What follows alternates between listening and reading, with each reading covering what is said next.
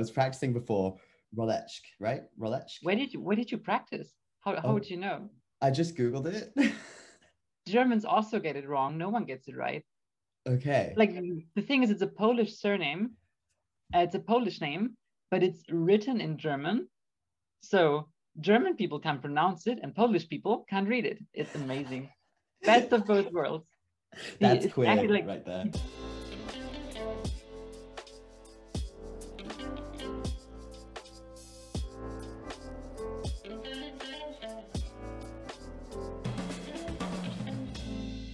So our guest today is Felicia Rolletschke, who is a transgender educator and activist from Germany. Her website, Della Transform- Transformal Tomorrow, is an incredible resource for both personal and academic writings on, trans- on the transgender experience. It's personally been really inspiring to be able to have conversations with you and to see your work and to see your presence in the media as someone who is really entrenched in trans liberation in Germany. So thank you so much for joining us today, Felicia. Yeah, thank you for having me. Excited to be here. Awesome. So I guess you're no, you're not really a newbie to this, though. I've seen that you've been in a few articles and interviews um, before. Yeah. yes, that's dope. No, that's awesome. I just like sometimes we get people on who've never really been like um, visibly or publicly queer or like publicly talking about their experience in this way. And was that an easy thing for you to do to sort of take up a public space as a transgender woman? um yeah to, to a degree. Like I had the advantage that like the thing i do for for a living i think i also did before sort of already involved public speaking. Like i feel like most people sort of are not comfortable in front of big crowds especially like talking in front of big crowds. And i just always like did that. And i always loved it. I was like one of the theater kids except i never went to theater courses. But i would have totally been one of the theater kids if i wouldn't have been like really awkward when i was younger but I always loved speaking in front of crowds. Like I loved doing the crowd thing. So then over time, when my activism became um, a bit bigger over time, it just felt natural to do that. yeah, do you mind talking a little bit about what the work you do and the workshops that you host? The work I do is mostly a wide array of workshops and seminars for all kinds of groups, ranging from youth volunteer groups to political groups, all the way to companies and government stuff. And it's essentially basic anti discrimination workshops, mostly surrounding trans issues, usually broadening a bit into queer topics in general, just like the whole, not the, the whole LGBTQ stuff, you know? Um, and then at times it branches a bit further into um, like anti-discrimination work. And I'm more specifically really involved with like medicine and law, like like it's in regards to trans issues. So I do a lot of workshops for um, doctors and law students.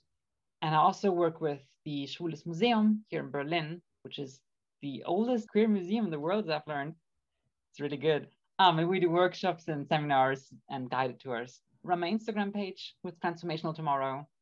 And sort of was from, from the very beginning was trying to sort of create an online presence for it as well, sharing some of the things I do, some of the texts I write. And that's where this ended up. And that's awesome. So, when you were getting into your activism work, what really inspired you to take the step of uh, making that your full time job, your full time profession? To be honest, kind of kind of sad reason. Like It like at some point I was working at tutoring in like a little tutoring school. And I really loved that job. It was like the best thing. Like the, I studied, I t- taught math and physics to uh, high school students. I was amazing. And then at some point I had a new boss there and she was really transphobic. And then she threw me out because she was like, no, you, you can't, you can't be around kids. I was like, oh, oh okay, I, I guess I leave. And then I left and then I had nothing to do. And all of a sudden I find myself like trying to find a job, to find some employment. And as a trans person, you sometimes just find yourself weirdly struggling in the uh, in the job market. And then after like a couple application, like after a couple interviews, you're like, something feels off. These I'm really qualified for these jobs, and like without sounding like too arrogant or something, but like these are very simple jobs. Why am I never getting any of them? And then after a while, just like realized like, oh, I feel like there may have been some transphobia in this. Like a friend of mine told me, hey, you did you did these workshops once. Why don't why don't you just do that for a living? And then I, well, born out of necessity, like did a couple workshops, and just fell in love with the with the work That's awesome. I mean, I think there's always this interesting dichotomy about the like doing of the work, which often um, sometimes is appropriated by people who aren't actually the part of the community and, and like kind of like saviorship complexes. And I think one of the interesting things that I noticed about tr- like trans movements and trans activists, it's historically been like trans women, honestly, that have been entrenched in the fight towards, you know, creating more ac- access to equity, basically. And I think it it speaks a little bit to your point here about like the discrimination that trans women um, face.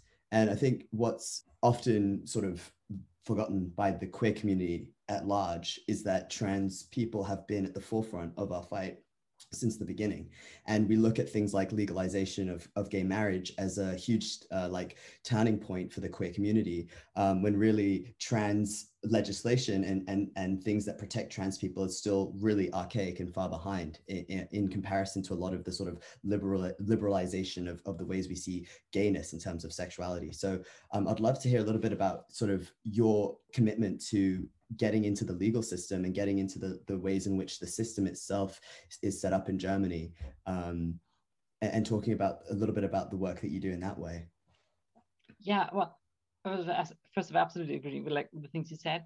And like, for example, with, with my activism here, for much of the last years, I sort of felt like I didn't have much choice whether I wanted to do this or not. There was such grave injustice happening all the time towards trans people and at the same time we're being excluded from so many opportunities in in the rest of the world like in, in this in the cis heteronormative rest, rest of society so that in the end you, you sort of just end up doing activism out of out of a mixture of frustration and hope and sort of being pushed into it and just hoping that maybe that can change some things for the better but you don't really have another chance so you might as well do that.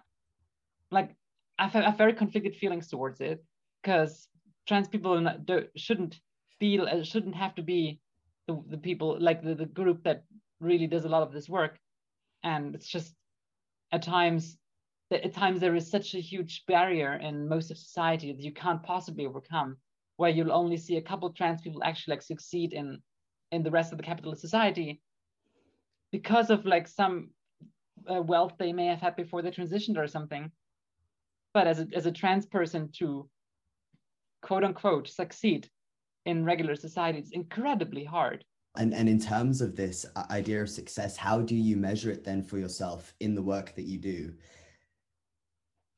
Uh yeah so so for me my success really like i try to measure it with people i reach with, with my workshops. It's done like it's really hard to quantify the things i do. For example in um in my old hometown I've, I've come from this come from this very conservative town this out of germany. It's called Ochsenhausen and it's like a really small Catholic village. And in that village, there is this school where I went to, and I know that nowadays there are like I think three out trans teens, and I know that like I, I directly know that some parts of their of their life are easier because of some of the things I did, which is like one of the very few times I can see like a very quantifiable effect that my work has. Because I talked to a bunch of teachers before they ever came out and my father talked to a bunch of uh, parents and, and, people in the town. I sort of knew that much of the village, uh, like there was some sort of positive priming before. Mm. And then I was in the news once and everyone saw it. And so there was like some positive mood that I feel like made it easier for these people to come out. But beyond that, it's just so hard to quantify. The, especially because I, I usually I, I do my workshops and then I, I usually don't ever see these people again. And sometimes I hear like anecdotes of, a, of where they later on text me like, hey, I did this other project and then there was this trans person. And thanks to your workshop, I knew how to not be a total dick about it. And I'm like, oh, that's nice. Well, it's good. But like, you usually never hear these stories. Totally. And, and have you ever had, like, have you had an experience during a workshop that is quite memorable to you that you would speak on, either positively or negatively, a reaction from a person or a conversation, maybe? Plenty. Oh, yeah. How many hours you got?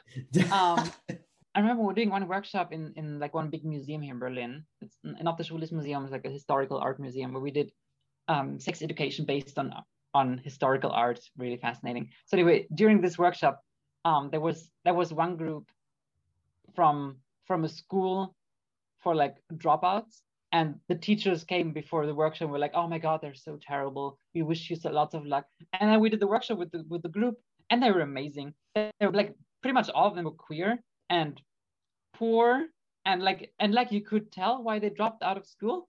And you could tell that they're just their teachers were dicks. Yeah. And then we like scrapped the entire workshop concept and just talked talked to them. And there was this one trans guy in the workshop I just remember that, and he he was like he told me he was so happy to like see a trans person do a thing and be older than 20 mm. because he was he was 14 at the time and he was struggling a lot and he was like, "Are you doing it? You're like 25, like 25 is the thing. I can get to 25." And then like we went to the restroom together, and I sort of stood guard in front of the restroom so that like no evil person from the museum could be like mean about it. And then I remember that that that he left and was super nice and like I like cried for 20 minutes or something because it's just like it's so frustrating at the same time because they were treated like oh these these dropouts and problematic kids and everything and was you could just tell they were a product of a society that just didn't care for them at all I can imagine a lot of your work is an emotional roller coaster and, and sort of harboring a lot of emotional space for other people as well through your through sort of doing the things you do. It's interesting that you say that too, because I remember early on in my own transition and sort of coming to terms with my trans identity, what really was hard for me to imagine was like a life, uh, being a trans adult, like being an adult like older, you know, like my parents' age. Um, and it was only until I had access to queer community and spaces where there were more people engaging intentionally um, did I really finally see like, you know, we're actually uh, in a lot more places than we think. So it's really cool now too to see um, the ways in which the older generation of trans people can be influencing the younger generation. And even if it's not even like an age gap that great, like you're talking about, um, it's so important. I guess, you know, this is the theme of role models here um, I, I, think, you know, I, I, believe you talked about this in an interview previously about sort of the power of having mainstream transgender icons in the media, right? The sort of like privilege of having having an image to look up to, but also the sort of poison of that image also being part of the sort of um, cis heteronormative idea of what's attractive and what is seen as um, you know ideal and successful and beautiful in the sense of sort of western media. Like i remember that was like big part at the museum that was so nice to see was just like reading stories of like elder trans people where you're like oh damn like you've been out for 40 years. You did like a thing. Like there's this one woman who founded a a, a club in Berlin. like it's not a club it's like it's called a club it's not a club it's like a cafe. And it's it's been a, like a meeting point for trans people for I think 30, 40 years, something. Just like reading her story, how she sort of started a cafe and how she wrote things for such a uh, big part of her life. And you sort of just get the feeling, oh, there was a trans person who did a thing for 40 years. Yeah. And especially now, if you like look at the world, you have big name actors who are trans. And it's it's it's happening super slowly like for, for a recent thing i researched like all trans politicians that are active in the world and it's really not that many. It's it's not that many but they are there. Like there are three ministers and they all started their term like sometime in the last three years or something. But they are there and they're like not even about like they, they don't they don't do the trans thing as their ministry thing but they're like i think sweden is uh, uh, is education and belgium is finance and whatever that other person does it was like some some entirely different thing and you're like oh damn. So yeah. So no we can totally do that. We we got that finance ministry covered. That's that's our job now. Take that. No that's so true. That's so true. I'm i mean i'm really interested in this idea of like archiving queer experience too. Just obviously i think any um like historically oppressed group is it's you know have have lost a lot of their their history just because of you know whitewashing or cis washing or straight washing um, throughout history. And i think your your your blog your website your work is also a form of sort of archiving a queer experience archiving a trans experience which um, sort of transcends the the time and space that we're in right? It's like something that we can hold on to and, and keep on with us. Was that something that you uh, have in mind as as you're working is sort of to create an archive of your experience? Absolutely. I always wanted to keep it as an archive also for like just to see how stuff develops during transition and afterwards. like I think I still think that one of the most interesting experiences you can have on the blog is reading the first and last article back to back because they're they're numbered by days. Yeah. And if you read the first article, the language is heinous. Like I think there's even disclaimer in front of it where like, by the way, some of the following language was written with a rather poor understanding of queer issues. So take that with a grain of salt. I do not endorse my own language. And then you just like compare it to the to an article that I've written like three years later or four years later, and it's just like such a huge shift in, I think to some degree in in the language that I use and in uh, the way, like what topics mean to me, what being trans means to me, what transitioning means to me. Always wanted to keep that. Like it was big, the idea from the very beginning to create that archive and to have it because so much of the history is just lost over time. Here in Berlin, right, right next to the museum, right next to the museum is the location of Magnus Hirschfeld's Institute for uh, Sexual Science that he founded in like 1918 or something. Wow. Like it's it's over 100 years ago. It was destroyed in 1933 by by the Nazis, and they burned down all the books. And we only have like a couple books, and the couple books we have are like really good. And we've just lost most of them because of some stupid Nazis. And it's just the same thing that happens in history time and time again. And I feel like with the advent of the internet, so much of that will change. Think it's so much harder to control the spread of queer information in the internet. You can see what like some of the countries trying to do like the, the queer ban or the gay ban, so you can't talk about the gay shit. But like the internet is there. You can always look at the gay shit. It's everywhere. I, I want to talk a little bit about um, now, like some of the more legislative um, work that you do with the state and start by asking you what role you think the state play, should play in protecting trans lives. Ah, complicated question. So in Germany, we have this, uh, we have a transsexual law. Um, that was established in like 1981 to provide an opportunity for trans people to have a way to legally change their name and gender marker. And I was like, when it first came out, it was like, oh my God, we have this thing. And then you look at the thing and like, oh, it's um, so, so ever from the beginning, there were just like too many problems with it. And over the time, some of the major problems fell until 2011. Uh, trans people were forcefully uh, sterilized in Germany. And only in 2011, after the European Court of Human Rights said, like, Germany, not cool. What the f- are you doing there? It's not okay. And then, like, a couple years later, Germany dropped that part of the law. And some major parts of that law were dropped over time the most egregious ones. But now what trans people are left is a very strenuous, um, long drawn out process in which you have to pay between a thousand and eight thousand euros. And then as a part of that, it's, it's just like it judges you to which degree you can fulfill the stereotypical role of your gender. And mm. it's terrible. Mm. And beyond that, you have to take part in a wide wide array of personality tests. You have to take an IQ test and you're like, come on, everyone, what, what, what, what are we doing? Like, how is this okay? What, what is going on here? And that law is awful. And then it just takes forever to go through with it. I started my court case in 2016 and finished it in early 2019 for just like a mundane legal name change and an entirely easily reversible, non inconsequential step as part of my transition it literally only mattered for like a couple letters on my passport. And for that, you have to go through these humiliating and dehumanizing steps. It's just, mm. it's beyond me. And then if that weren't bad enough, in 2019, there was an initiative to change it. And all that initiative was trying to do was to make it so that you would, would have uh, would have to ask the spouse in the final courtroom if the spouse is okay with it happening and that was like the and then you just as a trans person just like feel like like what are we doing How is Absolutely. this how this country treats us how is this what, what we get as legal recognition mm. Mm. and it's the same thing with uh, with there's a, in germany there's a, an option for a third gender marker on your passport like you can have a d it stands for diverse. So eh, that, that that happened like in 2019 and everyone was like oh my god super cool amazing. And all the all the non-binary people were like yay look at that i got my thing. And then they tried to do it and a bunch of intersex people got it because that was sort of the intention. And then as soon as the as soon as the state realized like oh my god non-binary people do that can't do that. Like it can't really exist outside the binary. You can do it if a doctor says it's okay, but everyone else, nope.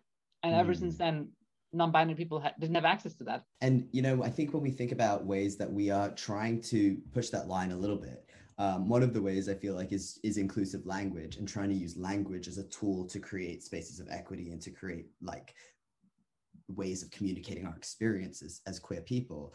Um, I'm wondering if you could talk a little bit about the work that you do around inclusive language. Um, how, first of all, you are also received when you do these um, do workshops on this.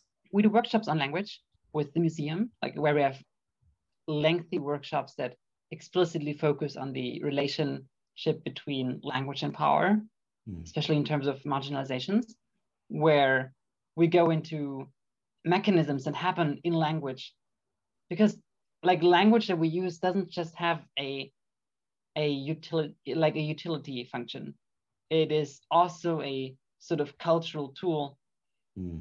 that we use to transfer um, or to to communicate our uh, well understanding of society in general and you can see that with the like like we we always in the workshop we go through a bunch of words that sort of change their meaning so drastically over time because words are socially constructed. We don't find words in nature and we use it to describe things. And then over time, you might use them to describe different things. And if you read a German text, or, or well, if I read a German text from 600 years ago, I understand, I understand shit because like all the words so make sense. Like why why are you speaking so weirdly? But that is the same language. I, I, I can see the words. I know what these words mean. It just like doesn't make sense. And at its core, because they reflect the society they're used by. And then we, if we take one step further and talk about like gender neutral or gender inclusive language, it's essentially that. Like if, if a language itself is incredibly binary when it comes to gender, it isn't on accident, but it is an active choice of people who, who formed that language over hundreds of years for it to be this way because it doesn't have to be this way because if you look at other languages there are a bunch of languages that don't really use gender like the amount of gendered words that german does and i think portuguese does as well and so to reverse that process actively is not just a sort of um, way to like do the right speech or something mm. like do mm. the correct speech what's accepted now but it's an active pushback against systems of marginalization that have been hurting minorities for millennia. You you watch discussions on TV where there's your old old white German person and they're like, oh, but then the language is going to be different. And I'm like, yeah, it is. It will be. I I don't like it how it is now. I want it to be different. And I'm not going to pretend like, oh no, it's just just a very small thing. Like no, no, there are parts of this language that and there are parts of this language that reinforce harmful things. Part of it is, for example, in German, that like every job description you have is the male form.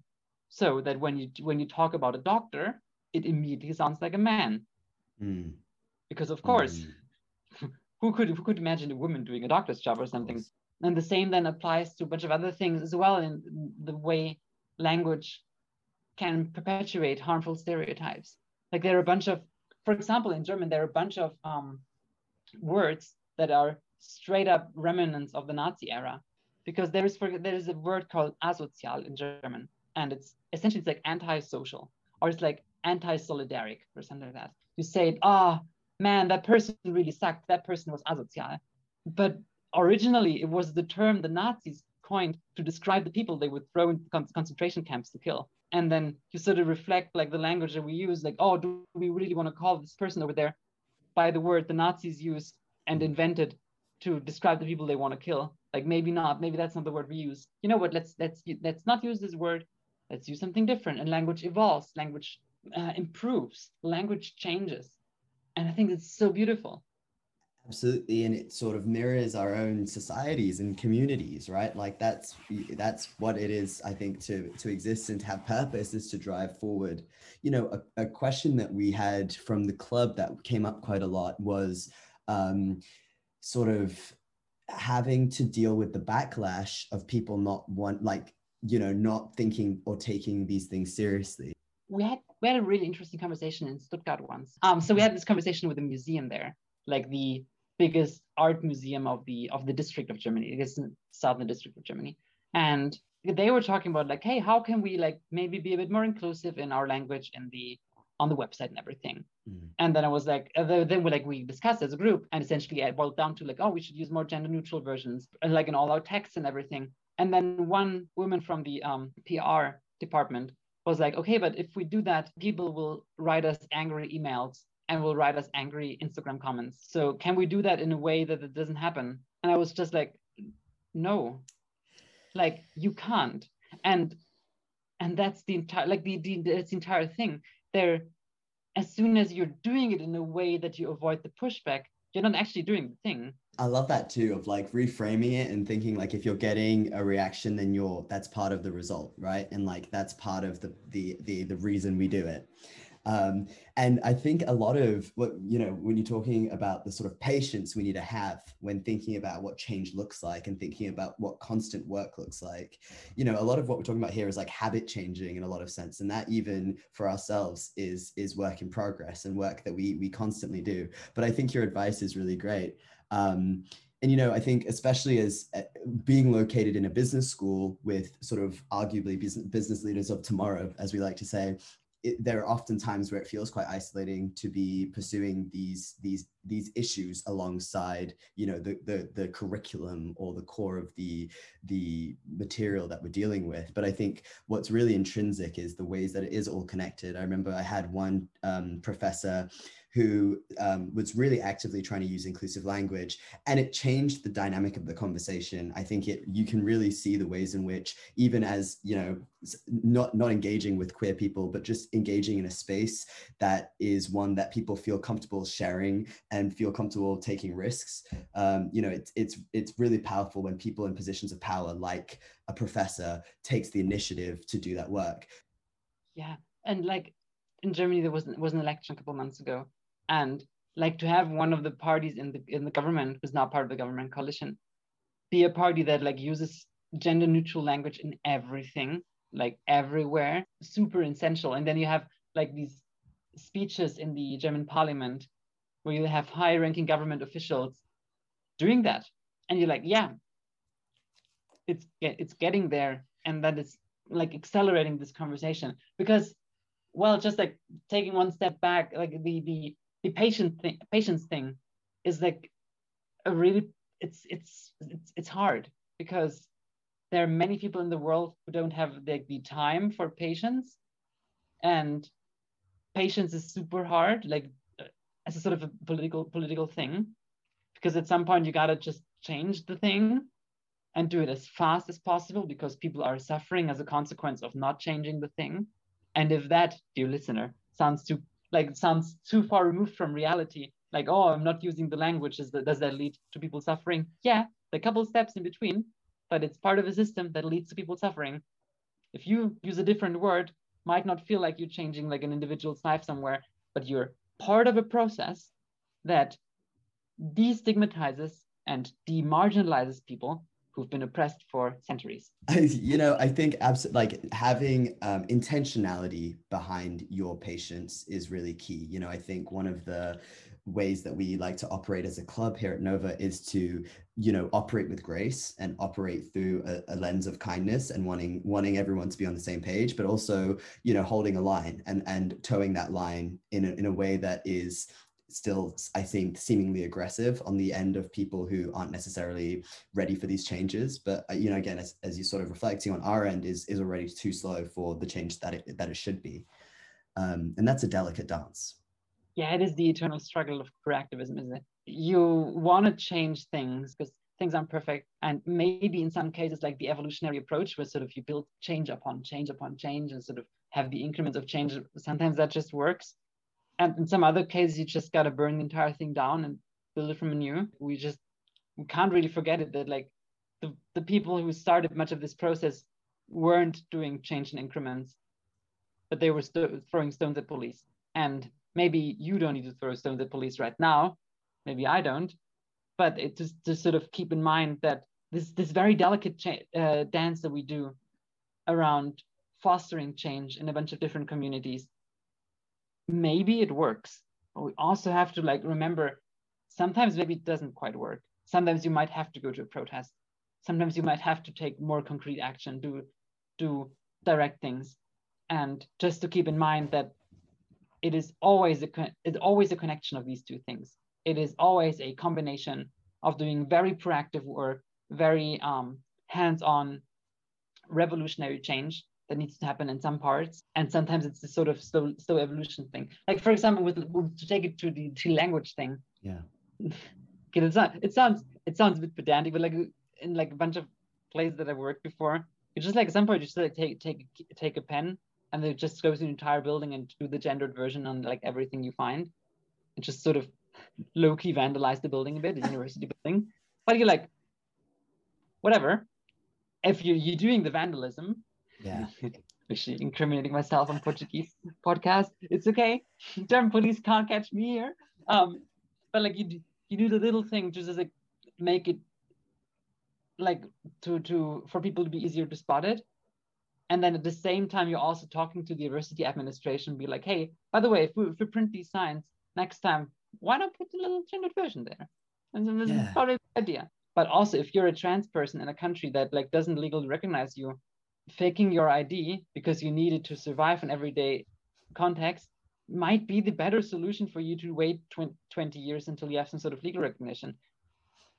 So so like understanding that we we want to work in the system. We want to work with the system to some degree but also sometimes you can't. Sometimes the slow evolutionary change doesn't work. I used to um, do workshops at like a medicine university here and there was this one lecture by this professor and it was bad. Like it did, didn't talk nicely about trans people did he? So mm. there we like did both things like we would print flyers and like the flyers in front of the, the, the lecture hall and then i would go to him to his office and be like yeah terrible how much backlash you get for this thing right? So like maybe we can like just work out a like nice good solution how we can maybe implement another speaker to that to that lecture you do. Oh sir i, I don't know what to do. If only we could change the lecture just a tiny bit maybe would make these people happy. And all of a sudden lecture changed a bit. We did we did get lecture change it's not as bad anymore. Like the part about trans issues, he like leaves to another professor now. It's good. That's, that's awesome. You know, change yeah. comes in all shapes and forms, I guess, you know, yeah. and the ways that we learn to negotiate those things too.